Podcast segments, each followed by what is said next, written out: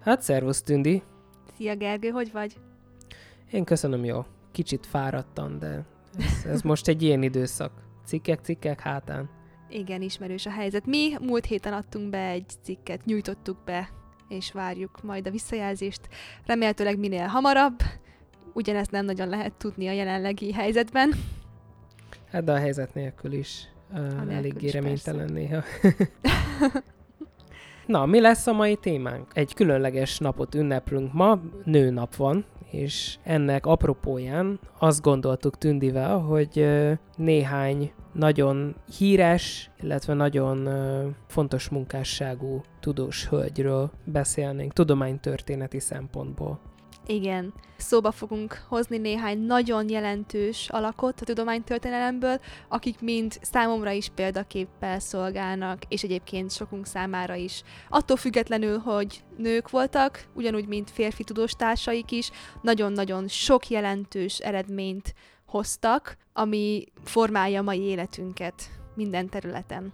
És mivel a tudományban a határa csillagos ég, ezért eléggé stílszerű, hogy egy csillagásszal kezdünk. Igen, első, akit említünk, az Annie Jump Cannon, és egyébként nőtársai egy teljes csapat, akikkel együtt dolgozott. Őt egyébként szokták is úgy hívni, hogy a csillagok modern osztályozásának anyja volt. 1863-ban született, egyébként időrendben, születési idő szerint megyünk majd itt podcastunkban, és említünk sok híres női tudóst. Szóval elsőként Annie Jump Cannon volt az, aki amerikai csillagász, és rendkívül nagy jelentőségű a munkássága a csillagászat terén, olyannyira, hogy az a csillagosztályzási módszer, amit ő talált ki, azt használjuk a mai napig is bizonyos kisebb változtatásokkal. Igen, ezt úgy hívják, hogy a Harvard csillagosztályozási rendszer. Igen. Szóval egyébként Edward Pickering tudós volt, aki a Harvard Egyetemen főleg vezette ezt a kutatást hivatalosan, mivel nőként ugye Annie Jump Cannon és csapata nem vezethetett osztályt, nem vezethetett kutatást, és egyébként azt meg kell jegyeznünk, ezt tudjuk um, anekdotákból, hogy sokszor emlegették um, Annie-nek a csapatát úgy, mint Pickering háremje. Oh. nem is kicsit leszólva.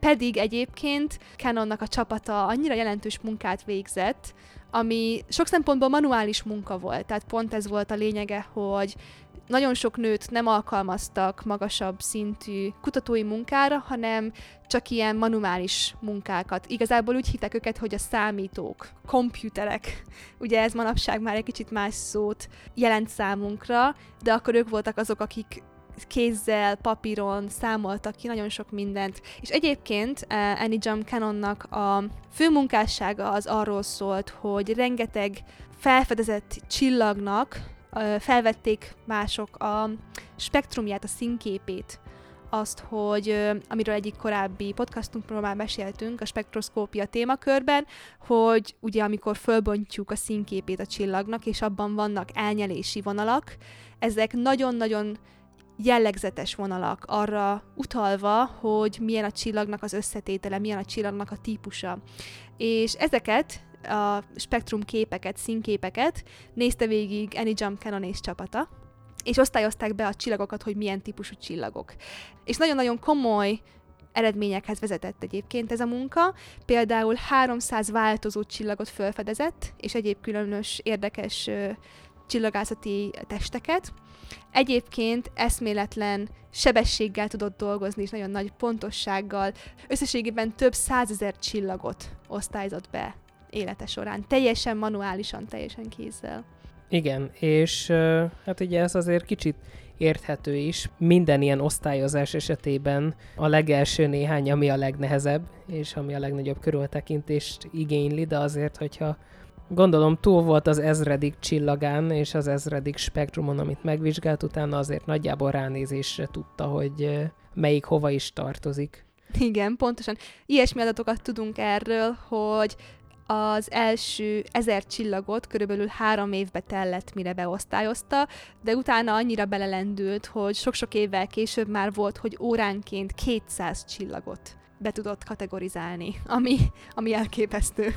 Igen, tehát az tényleg az, hogy ugye egy órában van 60 perc, ami ugye, hogyha kettő csillagot néz meg percenként, az is még csak 180, úgyhogy ez több mint két csillag volt percenként, úgyhogy ránézett a spektrumra, gondolom megnézett egy-kettő vonalat, és utána azt mondta, hogy jó, hát akkor ez egy változó csillag lesz. Például. Igen. Bár abból összesen ugye csak 300 fedezett fel. Igen. És uh, ehhez hozzá kell még tennünk így utolsó pontként Eniről, hogy haláskárosult volt élete nagy részében. Úgy tudjuk legtöbb életrajzi adatból, hogy uh, skarlát betegséget kapott, és emiatt elvesztette a hallását fiatal felnőttként, és ettől függetlenül ennyire nagy munkássága volt, és ennyire sok eredményt köszönhetünk neki. Így van. Akkor szerintem haladjunk is tovább és a következő személy, akit időrendben megemlítünk, nem más, mint Marie Curie.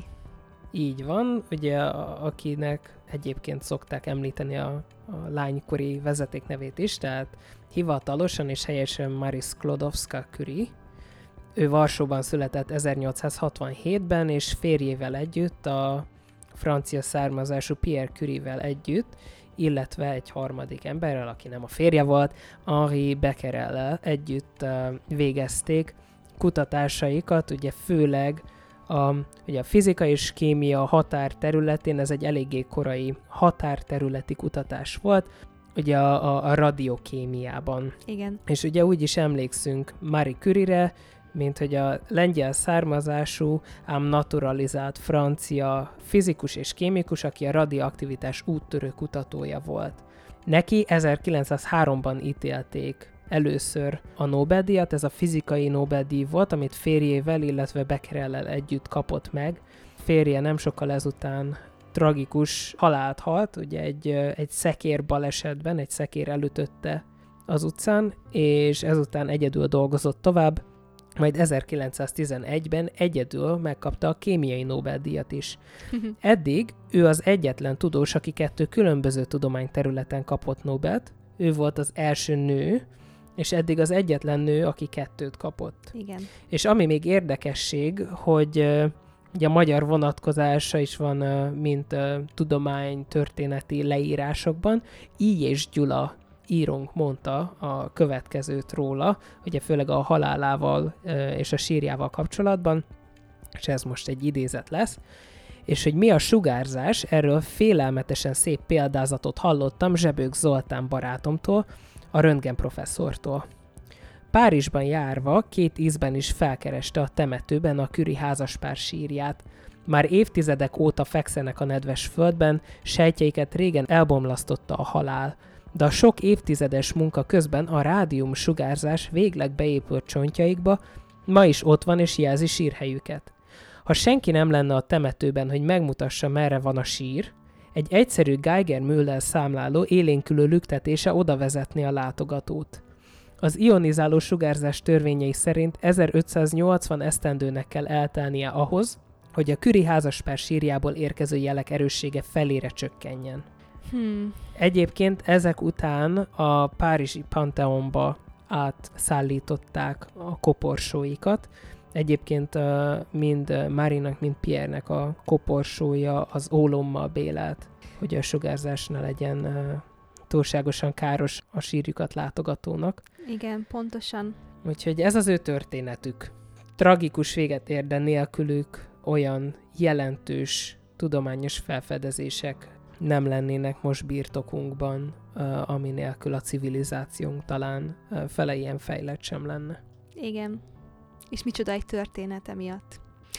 Haladjunk akkor tovább, és következik az egyik személyes kedvencem a mai listánkból, mégpedig Cecilia Payne, aki egy brit származású csillagász volt, később egyébként Amerikában élt és dolgozott, és 1900-ban született egyébként, tehát most már a múlt évszázadba léptünk át teljesen, és ő volt az a tudós, aki doktori diszertációjában először javasolta azt, hogy a csillagok elsősorban hidrogénből és héliumból állnak. Tehát egyébként addig az elfogadott uh, tudományos konszenzus, uh, általános álláspont az volt a csillagászatban, hogy ugye, mint a Földünkön is ismerjük, hogy nagyjából az anyagok milyen arányban állnak különböző elemekből, azt gondolták, hogy ezek a relatív, egymáshoz viszonyított arányok, ezek mindenhol ugyanakkorák. Tehát csillagokban is. Ez volt egyébként a hozzáállás, az érv, a gondolat, hogy egyébként már akkor is tudták, hogy a csillagok azok nagyon nagy hőmérsékletű testek, és azt gondolták, hogy ha a Föld kérget, a Földnek az anyagát is akkor a hőmérsékletre hevítenénk, akkor a, a sugárzási spektruma, a színképe az megfelelne annak, mint a csillagok, például a nap, tehát egyébként ott is olyan relatív arányban vannak a kémiai elemek mint a Földön. És Cecilia Payne volt az, aki egyébként uh, Any Jump Canonnak a csapatával uh, részben együtt dolgozva, arra a konklúzióra jutott munkájában, hogy szerinte nem, szerinte a hidrogén és a hélium az túlnyomó többségben van. És Egyébként még csak kicsi kitekintést uh, Cecilia életében, hogy hozzátegyek, ami nekem különösképpen tetszett. Egyébként ugye brit származású volt, Nagy-Britanniában élt és tanult gyermekkorában, és az egyik iskola, ahol tanult fiatal lányként, ott egy bizonyos Gustav Holst volt a zenetanár. Egyébként nem vagyok benne biztos, hogy magyarországi zenetörténészek, zenészek mennyire ismerik Holstnak a nevét. Nekem egyébként nem volt annyira ismerős Holst, azelőtt, hogy Nagy-Britanniába jöttem volna, de ő itt egy nagyon-nagyon híres, jelentős zeneszerző, kicsikét olyan hasonló, mint nekünk Kodály és Bartók. Rengeteg népdal feldolgozást írt egyébként Holst, és Holst konkrétan Cecilia Payne-nek azt javasolta, hogy menjen zenei pályára, mert olyan jónak tartotta. Ez kicsikét olyasmi, mint hogyha ha például lett volna egy híres magyar tudós, akinek Kodály javasolta volna iskolás korában, hogy menjen zenei pályára, de nem, mert ő inkább tudósnak ment. Nekem ezek ilyen érdekes, aranyos történelmi pontok azért ez részben érthetők is ugye ezek a, a dolgok, ma már nem annyira, de akkoriban még a tudomány területén nem volt annyira könnyű a nőknek érvényesülni. Nem, egyébként pont ehhez köthető, hogy Cecilia Payne Cambridge-ben tanult, elvégzett egy, egy diplomaprogramot, de nem kapott diplomát, mert nő volt. Tehát abban az időszakban Nagy-Britanniában még nem osztottak diplomát nőknek, hiába fejezte be és végezte el a kurzusokat pont úgy, mint férfi társai. Emiatt uh, Cecilia Payne úgy döntött, hogy kimegy Amerikába, és ott akart tanulni, dolgozni tovább, mert ott már jó ideje akkor kaphattak nők is diplomát, és ott végezte el doktori képzését, írta meg ezt a híres doktori diszertációját, amit egyébként csillagászat témakörében az egyik legzseniálisabb, legfényesebb doktori diszertációként tartanak számon ma is.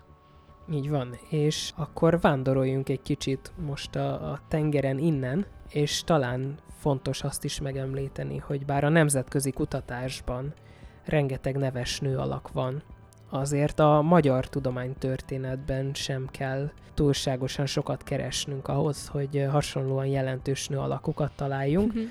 Igen. Ilyen volt például Banga Ilona, aki főleg nekünk, mint Szegeden végzett hallgatóknak, egy olyan név, a, amit sosem szabad feledni.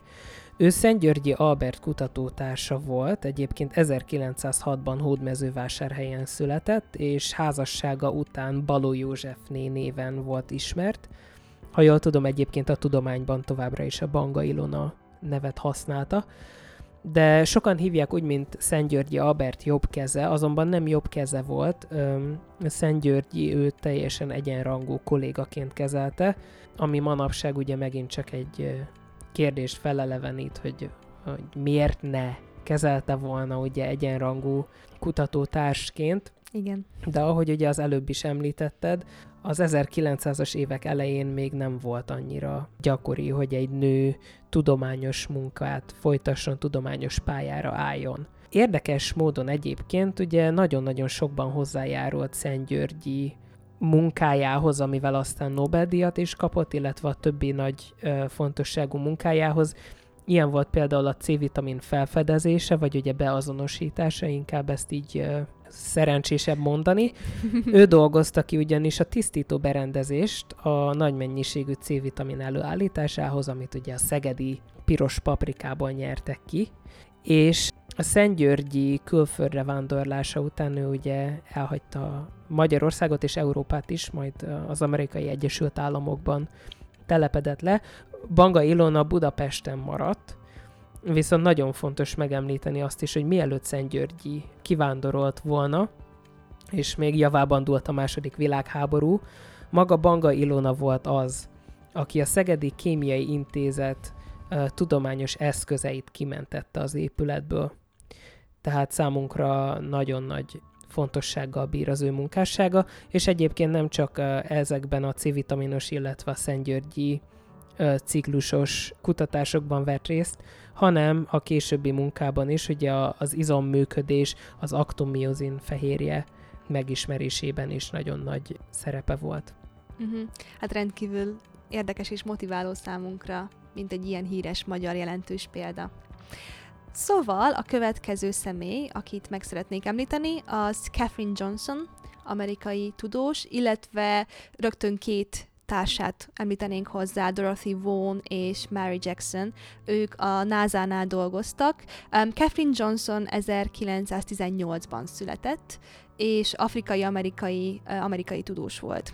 Ami miatt tehát érdemes őt nagyon megemlítenünk, és ténylegesen értenünk a kontextusát, a, a körülményeket, hogy ő milyen helyen dolgozott, Konkrétan ugye a 50-es, 60-as évekről beszélünk Amerikában, ahol egyrészt nem csak női tudósok nem érvényesülhettek még úgy, hanem fekete személyek, férfiak vagy nők nem érvényesülhettek úgy, mert szegregáció volt rasszok szerint, és Catherine Johnson konkrétan volt az a személy, aki nagyon-nagyon-nagyon jelentős számításokat végzett arra, hogy milyen röppályán fognak repülni a különböző űrhajók és űrkapszulák. Tehát csak, hogy néhány példát említsek. Ő volt az, aki kiszámolta előre, hogy Alan Shepard, az első amerikai űrhajós 60-as évek legelején, hogy ő milyen pályán fog majd repülni. Ezen kívül számított ki sok jelentős tartalék navigációs térképet az űrhajósok számára, hogy esetleg vészhelyzetben milyen lehetőségeik vannak. Vannak egyébként ilyen anekdoták és elbeszélések ezzel kapcsolatban, hogy amikor kicsit később, 60-as évekről beszélünk, a NASA először kezdett elhasználni elektronikus számítógépeket, akkor például volt olyan űrhajós, aki nem volt hajlandó ezeknek az eredményeit elfogadni, addig, ameddig Catherine Johnson le nem ellenőrizte és nem igazolta, hogy ezek ténylegesen helyes számítások, mert annyira bíztak Catherine Johnsonnak a munkásságában. És egyébként, hogy nem csak őt említjük, mint konkrétan, ugye ez egy, ez egy komoly csapat volt sok női számítóval és tudóssal ebben. Például egy másik fontos név Mary Jackson, akiről egy nagyon friss hír, a utóbbi napok, hetek híre, hogy a NASA a főhadiszállásának intézetének az épületét róla nevezte most el. Hogy ezzel is megadva nekik azt az elismerést, amit esetleg korábban bőrszínük miatt nem kaphattak meg. Így van. Ugye sokan mondják, hogy jobb később, mint soha, de ezzel nem annyira értek egyet. Tehát jobb lett volna, hogyha ha akkor is ott megkapják a megfelelő tiszteletet, és egyébként a, a megfelelő pozíciókat, hiszen lehet, hogy már a marson lennénk, hogyha az ilyen csodálatos elméket nem nyomják el akkoriban. Igen de szerencsére fejlődés van ezen a területen is, ami azt jelenti, hogy most már ténylegesen sokkal többen kapják meg azt a jogos elismerést, ami jár nekik. És ez reméljük, hogy csak javul a jövőben. Így van. És akkor most áttérünk megint az óceán másik oldalára, és kicsit közelebb hajózunk hozzánk. Említésre méltó Rosalind Franklin neve, aki 1920-ban született, angol vegyész és úgynevezett röntgen kristallográfus volt, Munkája központi szerepet játszott a DNS háromdimenziós szerkezetének megismerésében többek között. Ugye először mi is ez a kristallográfia, ez egy eléggé uh, absztrakt gondolat lehet sokaknak, de képzeljük el azt egy demonstrációban, hogy leparkoltuk az autónkat egy teljesen üres parkolóban, de valamilyen varázslat során teljesen láthatatlan az egész. Viszont a varázsló hátrahagyott nekünk, teszem azt, egy millió pingponglabdát is. Azt a döntést meghozhatjuk, hogy ezt az egymillió pingponglabdát ugyanarról a helyről egyszerre ráborítjuk a parkolóra, és ugye onnantól kezdve a pingponglabdák röpképéből és ugye visszapattanásából meg tudjuk látni nem csak azt, hogy hol van az az autó, hanem az autónak az alakját is látjuk. Ugye minél több pingponglabdánk van, és minél hosszabb ideig tudjuk borítani ezeket a labdákat, annál ö, egyértelműbb képet kapunk. És valahogy így működik ez a röntgenkrisztallográfiában is, ahol a fehérjéket borzasztó hosszú és gyötrelmes kínok között végre sikeresen kristályosítják, nagyon-nagyon pontos úgynevezett egy kristályt kell alkotni ehhez, és aztán ezt a kristályt röntgensugárzással bombázzák, és abból, hogy hogyan pattan el a felszínéről ugye a, a röntgen uh, foton, tehát a fényrészecske, és hogy ugye az milyen energiát kap, stb. Abból lehet uh, következtetni arra, hogy milyen a háromdimenziós szerkezete ennek a molekulának. Igen. És akkor ugye vissza a munkásságára, ő ezzel foglalkozott, és ő volt az a, a tudós, aki elkészítette sikeresen, miután ügyesen kristályosította a DNS molekulát, elkészítette azt a krisztallogramot, azt a képet, ugye krisztallográfiás képet, ami alapján Watson, Crick, illetve Wilkins meg tudták alkotni ugye a háromdimenziós szerkezetét a DNS-nek, és ebből ugye jött az a, a gyönyörű kettős spirál, amit ma már ugye mindenki ismer, és mindenki a lelki szemei előtt lát, hogyha a DNS-re gondol. Igen, és ugye ez csak azt jelenti, hogy ugye tudjuk, hogy a tudomány az egy kollaboratív munka mindig. Tehát most főleg, hogyha azt mondjuk, hogy DNS, ahogy mondtad, ha valakinek eszébe jutnak a tudománytörténeti pontok és tudósok, akkor esélyes, hogy Watson és Crick nevét azonnal mondja hozzá. Ugye a Watson-Crick modell, ezt még így tanulhattuk iskolában, emlékezhetünk rá, de az ő munkásságuk és az ő Nobel-díjuk, eredményük nem lett volna lehetséges, hogyha Rosalind Franklin nem dolgozik előtte a röntgen krisztallográfián. Ez teljesen így van és végül mégis 1962-ben Francis Crick, James Watson és Morris Wilkins kapták meg az élettani vagy orvostudományi Nobel-díjat. Watson egyébként felvetette, hogy ideális esetben Rosalind Franklin és uh, Morris Wilkins kapják a Nobel-díjat együtt, és nem Watson és Crick, és bár még akkor nem volt szabály arra, hogy a Nobel-díjat posztumusz nem ítélhetik oda, a Nobel-bizottság mégis általában az élő személyek díjazását részesítette előnyben, így Rosalind Franklin 1958-as halála után 62-ben nem kaphatta meg ezt a Nobel-díjat. Egyébként a DNS-sel kapcsolatos munkája befejezése után Franklin még úttörő munkát végzett uh, Birkbeckben a vírusok molekula szerkezetén is, és érdekes módon csapattársa Aaron Klug folytatta ezeket a kutatásokat, és 1982-ben elnyerte a kémiai Nobel-díjat. Ezek miatt a kutatások miatt, tehát Rosalind Franklin, hogyha a szegény hosszú ideig élt volna, ő lehetett volna a második nő, és a második ember a, egészen a mai napokig, aki kettő Nobel-díjat kapott két különböző tudományterületről, de sajnos egyet se kapott. Hát igen, sajnos ez nem valósult meg, de legalább ma most már sokkal jobban tisztában lehetünk a tényleges tudománytörténeti munkásságával. Szóval akkor haladjunk tovább, és következik az egyik másik személyes kedvencem erről a listáról, mégpedig Mary Thorpe, aki egy amerikai geológus volt, azért is egyik személyes kedvencem, mert a geológia témaköre az engem mindig is nagyon is érdekelt a saját kémiai szakterületemen kívül. Ő egyébként 1920-ban született, és az 50-es években volt a fő munkásságának az időszaka, és ő volt az, akinek az eredményei ténylegesen bebizonyították, hogy a kontinensek azok vándorolnak. Ezt ugye idegen szóval lemeztektonikának hívjuk. Ugye ez a mai szemünkkel nézve teljesen egyértelmű, tudjuk, hogy lemeztektonika létezik, ez egy jelenség, ki is tudjuk most már mérni, de ezt fontos megértenünk, hogy az 50-es évekig ezt elvetették. Több mint 50 évvel korábban már Ezt az elméletet felvetették más tudósok, de a tudós társadalom geológia témakörben ezt elvetették, mert nem tartották realisztikusnak.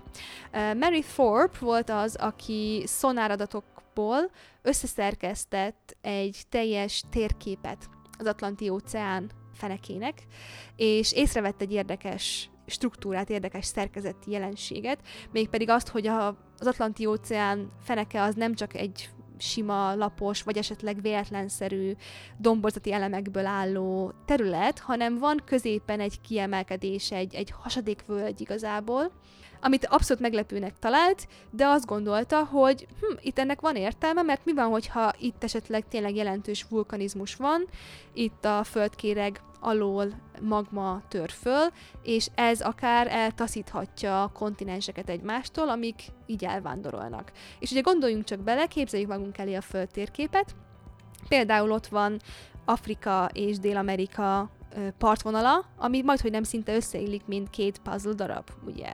Ezt addig azt gondolták, hogy ez csak véletlen, vagy miért nem, de most már tudjuk, hogy valóban az a hasadék, ami az Atlanti óceán fenekén van, ott tör föl a magma, és, és egymástól taszítja el a két kontinenst, ami valaha egy kontinens volt. Egyébként Mary Thorpe megkapta a többi tudós társától ott, hogy ez teljesen zagyvaság, amit ő mondott, nehogy már elhiggye ezt a kontinensek vándorlása ötletet, ez, ez nem így van, ez csak női duma, hagyja ezt.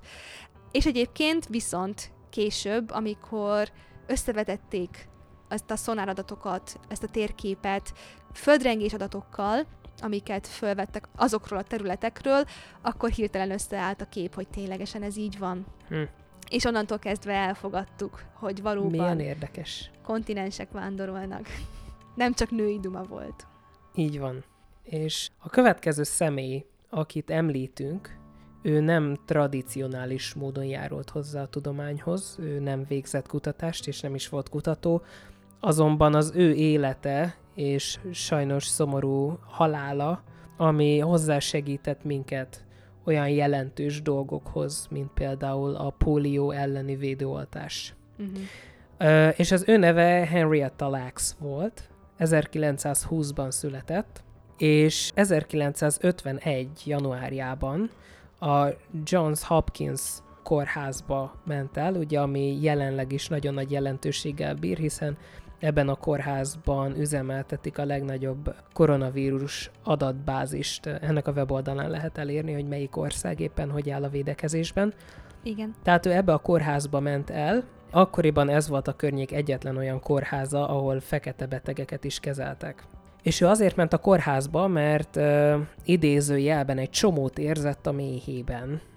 Uh, és ezt korábban elmondta unokatestvéreinek, hogy, hogy ilyen érzése van, és ők felvetették, hogy hát ő biztosan terhes, ami így is van, viszont a szülés után e, súlyos vérzés volt, és ezért e, alapellátásba került, ahol orvosa tesztelte természetesen szifiliszre, amely teszt viszont negatív lett, és visszakölt a, a Johns Hopkins e, kórházba.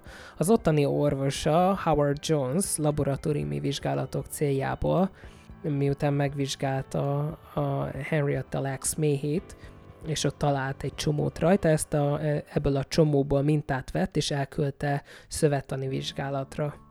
És sajnos egyébként ebbe a daganatba később Henrietta bele is halt, viszont a, a szövettani orvos Otto Gay észrevette, hogy az egyik sejt fajtát ebből a csomóból a, a természet egy nagyon-nagyon különleges tulajdonsággal ruházta fel, ugyanis ezeket a sejteket rendkívül egyszerűen tudta Petri csészében tenyészteni, és ez azt jelenti, hogy nagyon gyorsan osztodik, nagyon gyorsan burjánzik, és egyébként nem igazán érzékeny a, a környezeti behatásokra. Ezért ez volt az első olyan sejtvonal, amit uh, úgy nevezünk ma már, hogy halhatatlan sejtvonal. Uh-huh.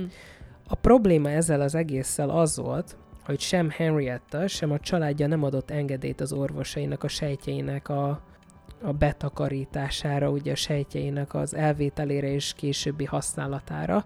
Egyébként az 50-es években nem volt szüksége engedélyre, és szokás szerint nem is kértek, főleg nem akkoriban egy fekete embertől.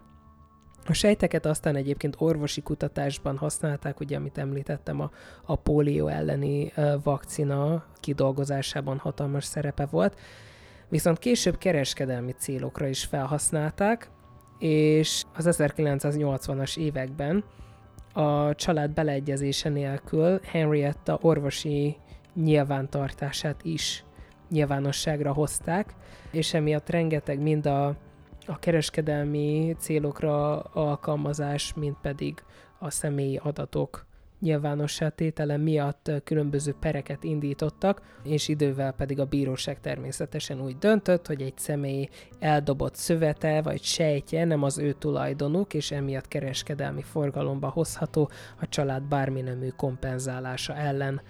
Tehát ez egy nagyon sötét volt igazából a, a tudománypolitikában és a tudományjogban, hogyha ha úgy tekintjük de, de azóta is egyébként a legtöbb laboratóriumban, ahol dolgoznak sejtekkel, a Henriettából származó sejtek jelen vannak. Abban a laborban, ahol én dolgoztam, sejtekkel is volt, de az én saját etikai megítélésem miatt nem voltam hajlandó ezekkel a sejtekkel dolgozni. Igen, ez egy nagyon súlyos morális és etikai kérdés a tudományban, és sajnos voltak még ilyen példák, ez egy kimondottan híres és hírhet, és messze menő következményekkel járó eset volt. Úgy gondolom, hogy kicsikét haladjunk tovább egy vidámabb témakörre, vidámabb személyre, mégpedig Margaret Hamilton-t. Egyetértek. Margaret Hamilton szeretném említeni, aki még ugyanebbe a NASA-hoz köthető űrrepülés témakörében alkotott, mint korábban Catherine Johnson, akit említettünk.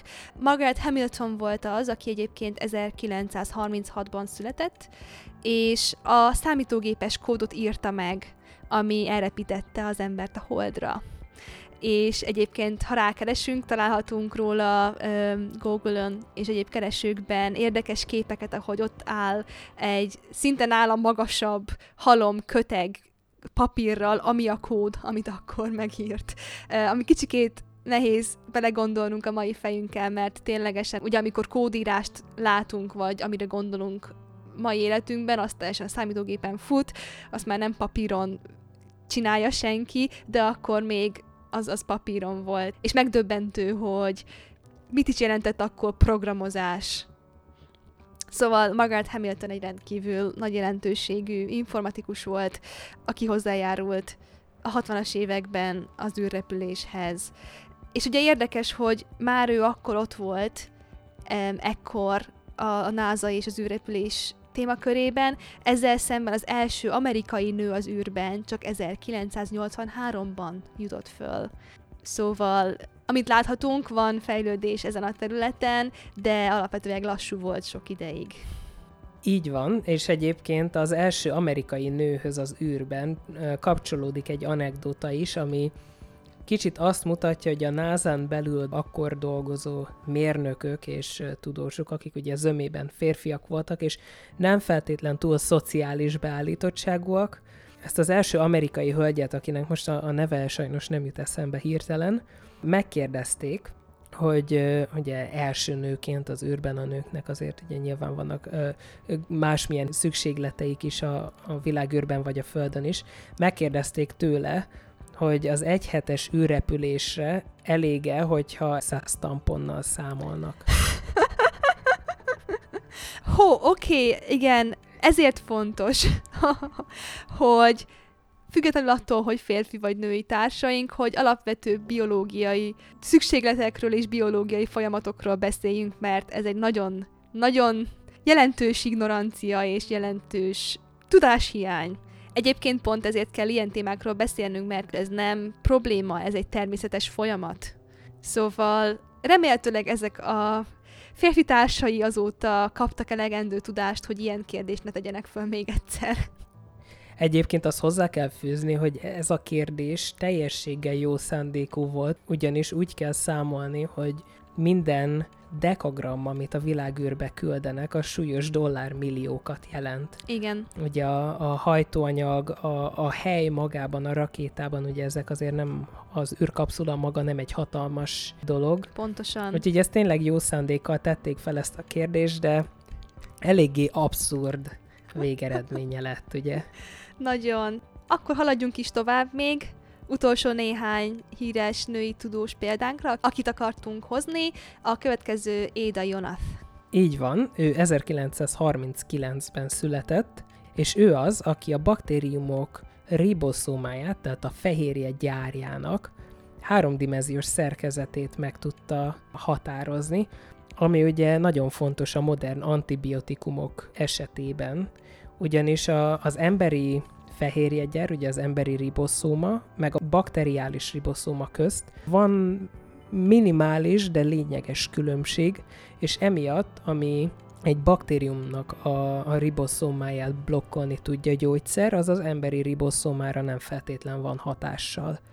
És ő is egyébként, Ada Jonat is, ő egyébként egy izraeli származású tudósnő, és a mai napig, ha jól tudom, az egyetlen izraeli nő, aki Nobel-díjat kapott. 2009-ben kapta azt hiszem a Nobel-díjat. Ő is krisztallográfiával határozta meg a riboszóma szerkezetét, és azért riboszómából, ami nagyon-nagyon sok fehérje együttesen alkotott rendszere, riboszomából kristályt készíteni szinte néhány nagyságrendel kisebb probléma, de azért körülbelül olyan problémának képzelem el, mint hogy emberekből, egész emberekből kristályt készíteni, tehát azért rendkívül bonyolult folyamat, de sikerült neki, és sikeresen meghatározta ezt a szerkezetet. Volt szerencsém egyébként professzor Janáttal kettőször is találkozni életemben. Egy rendkívül aranyos és teljességgel normális hölgyről van szó, és ő ugye Izraelben dolgozott, ott érte el a, a kutatási területének az első jelentős lépéseit, uh-huh. és ő is olyan helyzetben volt, hogy ugye nőként volt az egyetemen, és egy olyan kutatási terület felé indult el, mint hogy a riboszóma kikristályosítás és annak a vizsgálata, semennyi reményt nem fűztek hozzá a férfi kutatótársai, ezért mondták neki, jó, hát maradhatsz nyugodtan, és csinálhatod a kutatást, fizetést azt nem kapsz érte, meg egyébként irodát sem, de te vagy az egyedüli nő a tanszéken, ezért a női mosdót kapta meg irodájának, és a, az asztala egyébként a WC-n keresztül fektetett deszka volt, de elmondta egyébként utána, legutóbb 2018-ban találkoztam vele, akkor mesélte, hogy életének és tudományos munkájának az volt a, a legboldogabb része igazából, ugyanis mivel senki nem bízott ott helyben abban, amit ő csinál, mindenki békén hagyta, semmi más munkát nem raktak rá, és éppen emiatt száz százalékig ennek a kutatásnak tudta szentelni az életét és idejét. És ennek ugye meg is lett a, az eredménye. Egészen egyébként 2018-ig utána kémiai Nobel-díjat nem kapott nő, és 2018-ban Francis Arnold kapta meg, csak hogy ugye maradjunk egy kicsit a témánál, és ő is uh, biokémiai jellegű munkáért kapta meg a, a Nobel-díjat, mégpedig az úgynevezett irányított evolúció alkalmazásáért, amik különböző enzimek fejlesztéséhez járulnak hozzá. Ugye az enzimek azok olyan nagy molekulák, olyan fehérjék, amelyek bizonyos kémiai, biokémiai folyamatokat szervezeten élőlényen belül meggyorsítanak, megkönnyítenek, ezt ugye úgy mondjuk szakszóval, hogy katalizálnak. Igen. Ugye az autóban is a katalizátor az azért van ott, hogy egy bizonyos folyamatot meggátoljon, és egy másik folyamatot, ami aztán kevésbé káros anyag kibocsátást okoz, azt a folyamatot pedig előtérbe helyezze gyakorlatilag. Igen. Szóval rendkívül érdekes, hogy amikor valaki azzal szembesül, hogy nem hisznek benne, esetleg azért, mert nő, akkor mégis van, hogy mennyire meg tudja cáfolni az elvárásokat. És akkor ezzel haladunk is már ténylegesen mai élő generációk tudósaihoz, például Andrea Ghez, aki amerikai csillagász, 1965-ben született, és a tejútrendszer, illetve galaxisok közepében lévő nagy fekete lyukak felfedezéséhez köthető a munkássága. Konkrétan a tejútrendszer, tehát a mi galaxisunknak a középpontjára összpontosított, és vezették le, fedezték fel, hogy ott valamilyen szupermasszív, nagyon kompakt, nagyon összetett tárgy van, amiről mai ismereteink alapján most már tudhatjuk, levonhatjuk a következtetést, hogy ez egy fekete lyuk. És ez alapján utána fedeztek föl hasonló nagy, szupermasszív fekete lyukakat többi galaxisok közepén is. Egyébként erről egy nagyon rövid, tudományos, fantasztikus kitekintést tennék, amikor láttam, hogy mostanában az Apple TV tervez kihozni egy körülbelül 80 részes sorozatot uh, Asimov alapítvány regényeiből, ami a meglévő ajánlók és uh, anyagok alapján nagyon is, nagyon bíztatónak, nagyon izgalmasnak tűnik.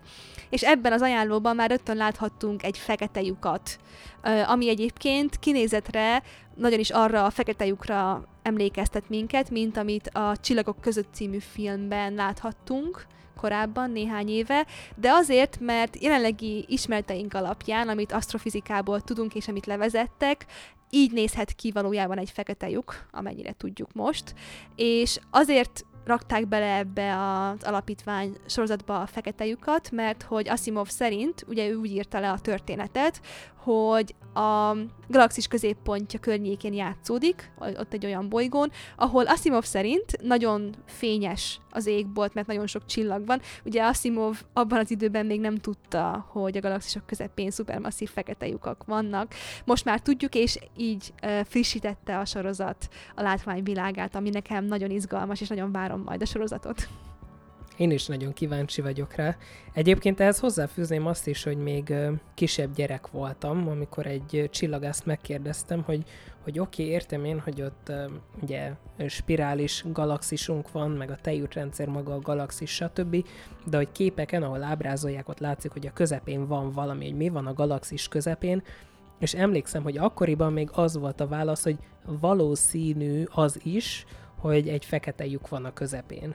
Tehát, hogy ez azért annyira viszonylag ugye már a mi életünkben, vagy a mi életünk léptékével mérhető eredmény, hogy ezt még egy 40-50 évvel ezelőtt egyszerűen nem tudták, hogy így van. Igen. És ugye, ha már, ha már arról van szó, hogy az életünket befolyásoló tudásanyag megszerzése, akkor nagyon fontos megemlíteni a 2020-as kémiai Nobel-díj nyerteseit, Emmanuel Charpentier-t és Jennifer Doudnát, akik a CRISPR-Cas9 rendszer felfedezéséért, kidolgozásáért, azaz az úgynevezett genetikai olló kidolgozásáért kapták a Nobel-díjat, Igen. ami az én véleményem szerint az elmúlt 20-30 év egyik legnagyobb jelentőségű tudományos felfedezése volt.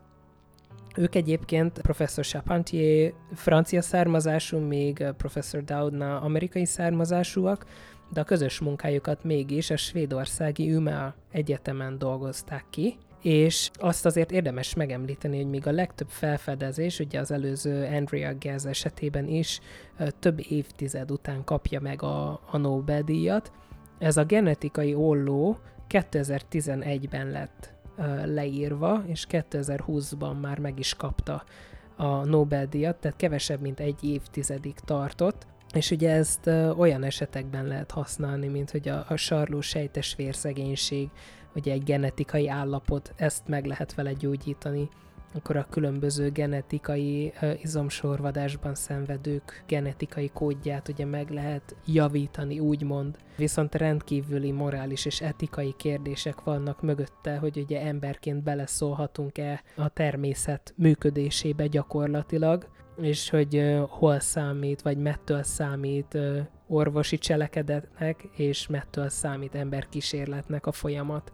Igen, ez egy nagyon-nagyon bonyolult kérdés, de viszont mennyire hasznos, és egyébként én nekem az a saját véleményem, nem kell vele egyetértenie mindenkinek, de beleszólunk egyébként a természet működésébe, indirekt, tehát nem szándékosan és nem közvetlenül, nagyon sok módon, akkor mi a különbség a között, hogy akkor tudatosan, pontosan kivizsgálva, ismert módszerek alapján szólunk bele. Tehát én nekem, amikor ilyen nagyon természetes, ne szóljunk bele a természet működésébe elveket hallok, nagyon sokszor az a véleményem, hogy ez egy álságos vélemény akkor, amikor minden más szempontból, amikor konkrétan valaki azt akarná, hogy ne szóljunk bele a természetbe, amikor az problémás, akkor is például globális felmelegedés és klíma és szennyezés, szemeteléssel, sok mindennel beleszólunk, akkor pozitív irányba pozitív hozadékok érdekében, mint például súlyos genetikai betegségek meggyógyításában, miért ne szóljunk bele?